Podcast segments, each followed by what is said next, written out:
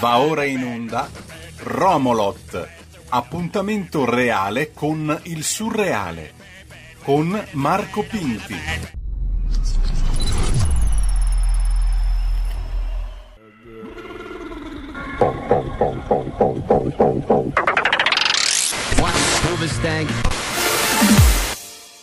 Bebe che buena, bebe che buena, bebe che buena.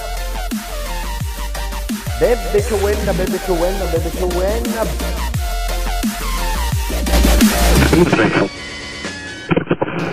Bebe, bebe, bebe, bebe, bebe, bebe, bebe Ciowenna, bebe Ciowenna. Potrebbe essere la prima trasmissione radio con colpo di sonno incorporato, io ve lo dico, bebe Ciowenna. Potrebbe, beh, potrebbe essere in effetti, ma sta- è una trasmissione sperimentale.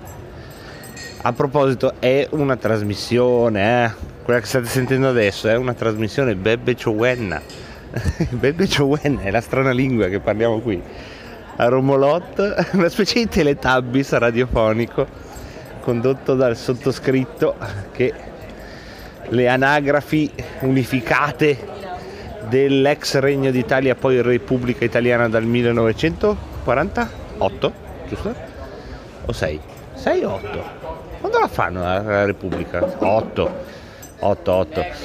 Ecco, vabbè, chiamano Marco Pinti, me, io. Cioè, no, non mi chiamano dal 48, però hanno imbastito, pensate che gentili che sono stati, hanno imbastito tutto un sistema di anagrafe per cui tutti i bambini della Repubblica appena nascono, tram, vengono, i genitori vanno ai comu- al comune e registrano, dicono, è nato, come si chiama? Eh, così, così come uno tra- trascrive, così, così di cognome, no, co- così Pinti, no, Marco, non così, vabbè, comunque, comunque, comunque, Marco Pinti dietro questo simulacro di microfono così piccolino, in questa che è una simulacro di trasmissione così piccolina e vi racconta la storia di uno che cammina per una grande capitale dell'Europa centro-meridionale e scrocca la musica in sottofondo ai locali o a coloro che suonano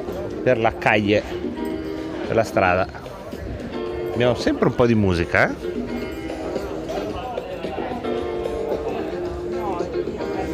Ci manca niente. Qui eh, vedi, non ci manca niente. Buon venerdì a tutti. Romolot con colpo di sonno incorporato. Questa è una puntata di Romolot in cui la prima cosa che ti viene da dire è e posso farmi complimenti da solo per questa ormai un anno e due mesi di Romolot. Sono già un po' di puntate. Quante settimane ci sono? In un anno e due mesi. Eh, ciao Pinti. Qui fare questo calcolo, beh, basterebbe fare 4. Eh, 4 ce l'hai di un mese. 4 per 12 48 più 4 52 56 è solo la 56esima sembravano così tante.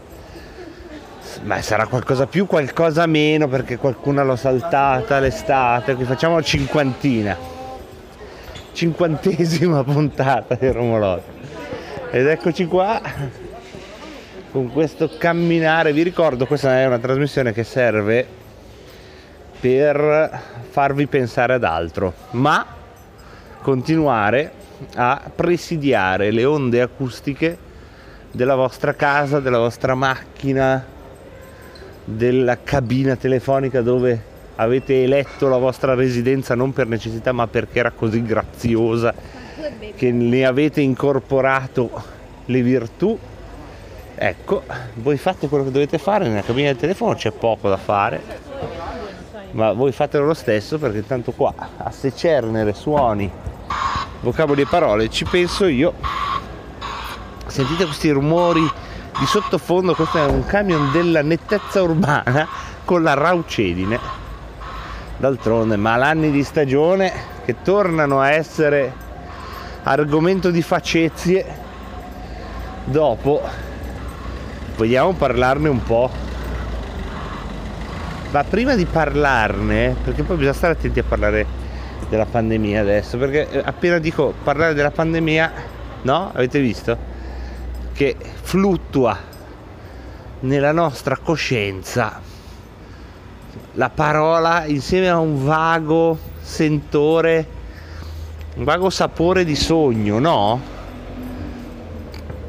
Eh, partiamo da una cosa che stiamo sperimentando, che è interessantissima secondo me perché deve, l'hanno sperimentata in maniera probabilmente molto più drammatica tutte le generazioni che ci hanno preceduto dopo traumi ben peggiori, la rimozione, cioè il fatto che tutto quello che ci è successo tutti gli anni, la gran parte di noi non, ne vuole, non solo non ne vuole più sentire parlare, ma non vuole neanche più pensarci. Ma attenzione, fin qui siamo ancora nel moralismo. Io penso che la gran parte di noi non riesce più a pensarci.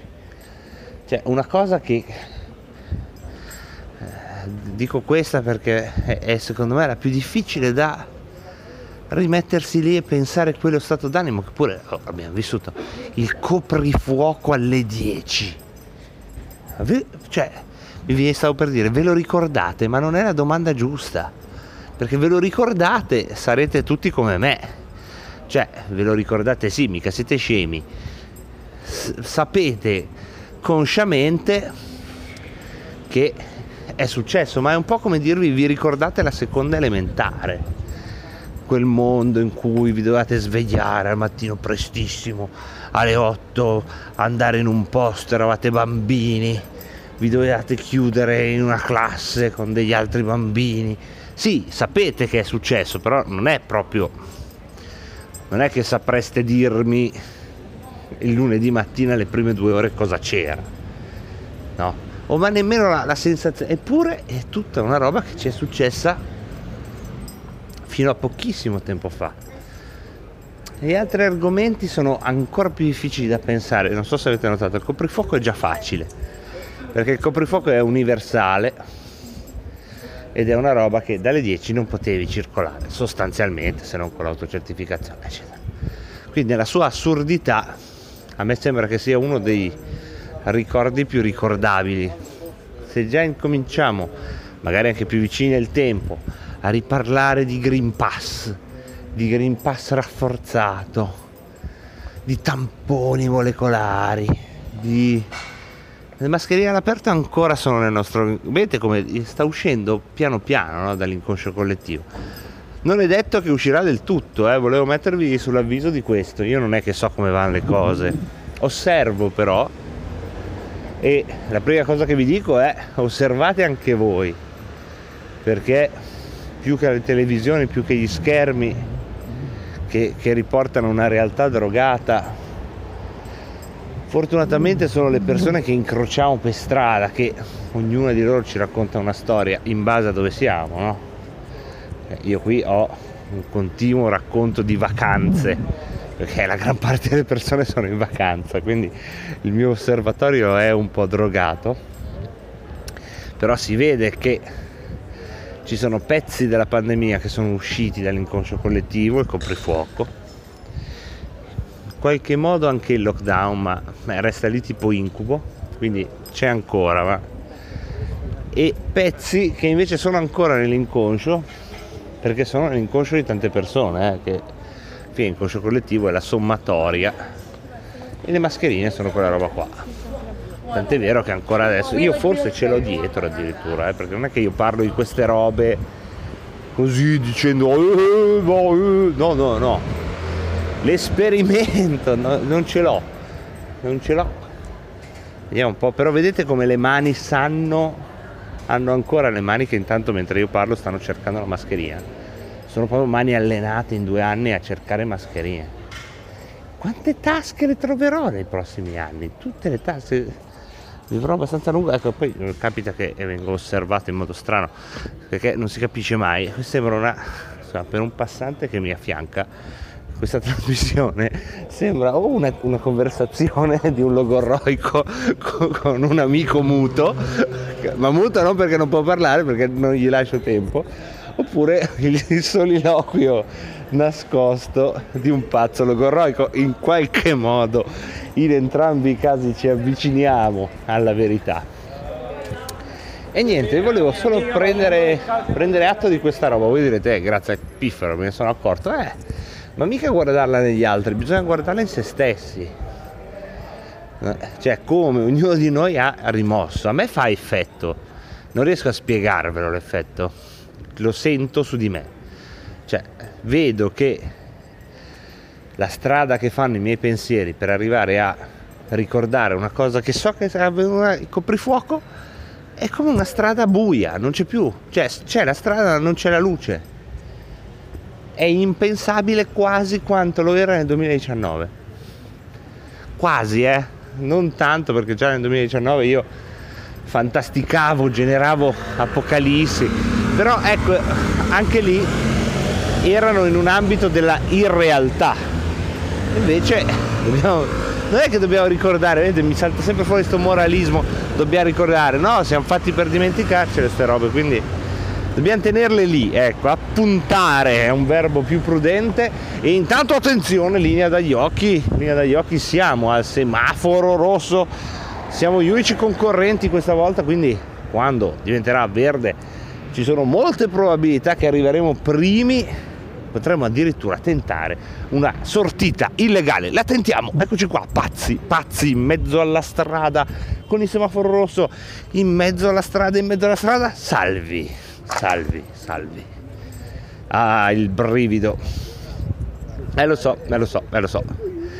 Quello spericolato avreste, avrete pensato, avete pensato bene, è quello che sono, non è vero, non è vero, che sono abitudinario pazzesco i veri aficionados di Romolot poi contando i semafori secondo me si accorgono di questa cosa che racconta moltissimo di me che ovunque mi metti io poi dopo, dopo poco tempo genero un sentiero in cui mi trovo bene e lì mi troverai. Chissà forse sono stati tanti anni da pendolare in treno che mi portano a replicare la piacevole prevedibilità, ah, che parola lunga da dire, prevedibilità, proprio stra- treno, no? fai già l'effetto del treno, è la prevedibilità, quei treni vecchi una volta che facevano tu, tu, tu, stavi su sempre un po' con l'idromassaggio, la prevedibilità di un tracciato, in questo caso con le stazioni anche, semaforo, fermata a semaforo, ah nostalgia della TM. Lì, lì vedo come una grossa cupola nel cielo, non nel cielo, no, no, c'era quella trasmissione, ve la ricordate quella di Alfredo Lissoni, geniale su UFO, no, io la vedo nel cielo, ma è ben piantata a terra. E in sottofondo sento, sento che tra poco forse riusciremo a rubare ancora della musica. Dicevo, i più aficionados, quelli che contano i tempi le puntate di Romolot, penso nessuno di voi, voglio sperare nessuno di voi, forse si sono accorti che faccio sempre la stessa strada, o almeno quasi sempre. Oggi sì, oggi sì, proprio la stessa. Non vi dico qual è, anche se, ma sì, diciamo, diciamo vela. Ponte Sant'Angelo. La strada è più o meno questa inizia la registrazione dal centro storico. Un po' prima di andare verso Castel Sant'Angelo inizia la camminata.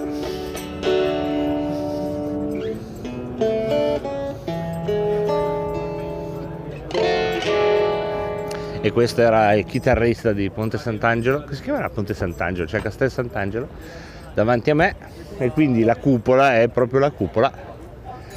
E e lo scorrevole che mi scorre in questo momento a destra è lui, è lui, è lui. Il fiume italiano che diciamo se la tira pochissimo per essere il fiume che è.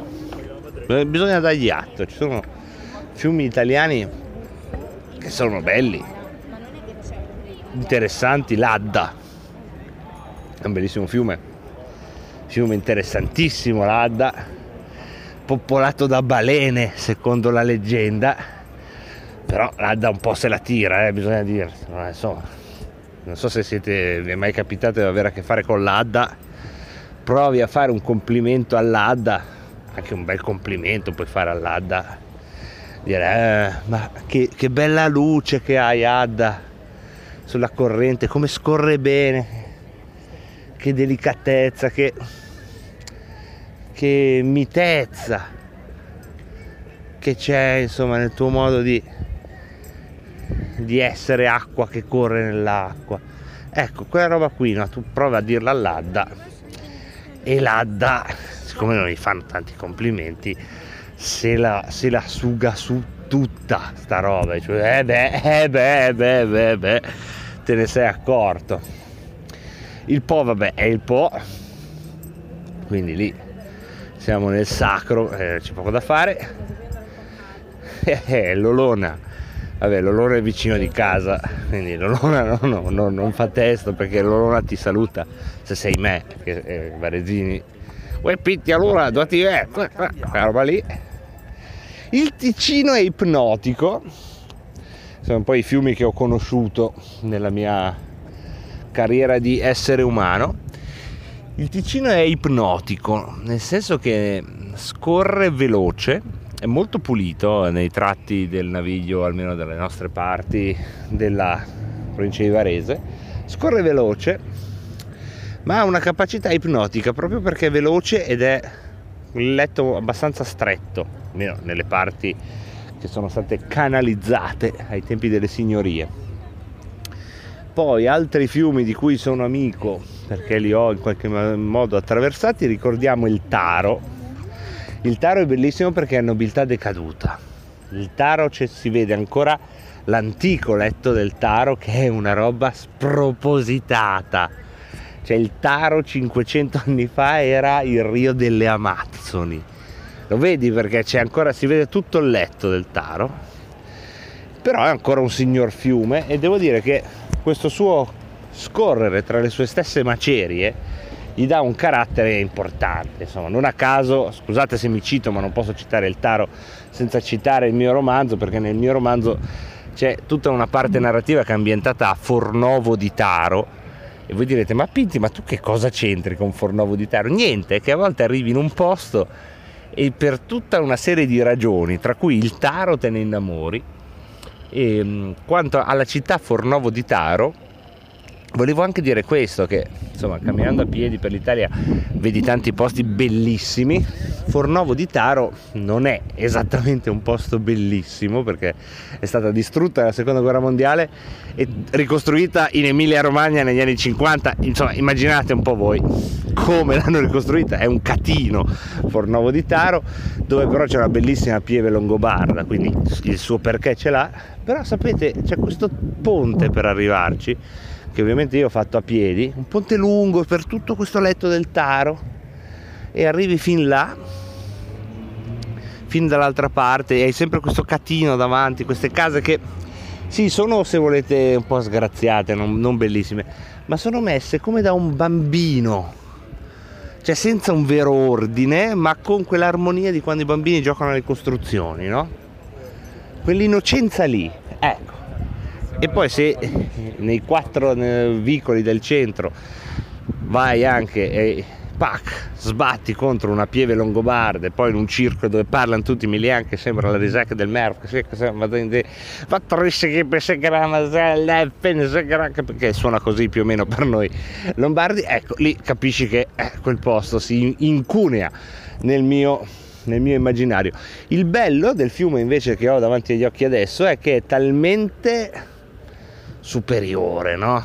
Talmente, ma superiore è poco, è epico, è talmente lui che io adesso potrei anche, non, non, è che si offende, non è geloso, la città che mi ospita è permalosa, ma a, a buon diritto per carità, ma il fiume no, il fiume no, proprio, cioè sì mi ascolta volentieri, ormai ci conosciamo, non è che siamo amici però, ecco, però non è che ha un problema che io ho parlato degli altri fiumi, perché lui, sapete, è il fiume che ha salvato dalla corrente un tizio e quel tizio ha poi creato una città che poi è diventata la città che ha dato nome al mondo per mille anni. Ecco. Quindi questo qui è proprio tranquillo, poi posso parlargli di qualsiasi fiume, non si ingelosisce.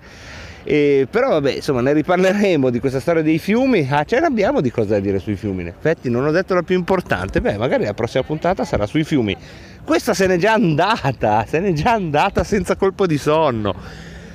Vabbè, bella gente, mi ha fatto piacere sentirvi in diretta questa settimana nel buco che ho occupato da buon vecchio tappabuchi, chissà che non riaccada, speriamo di sì, speriamo di no, siamo nelle mani del Signore, voi siete nelle mani del weekend, del fine settimana e se siete in macchina siete anche un po' nelle vostre, quindi fatene buon uso. Grazie a tutti quelli che per me sono la mettere in onda. Avete ascoltato Romolot.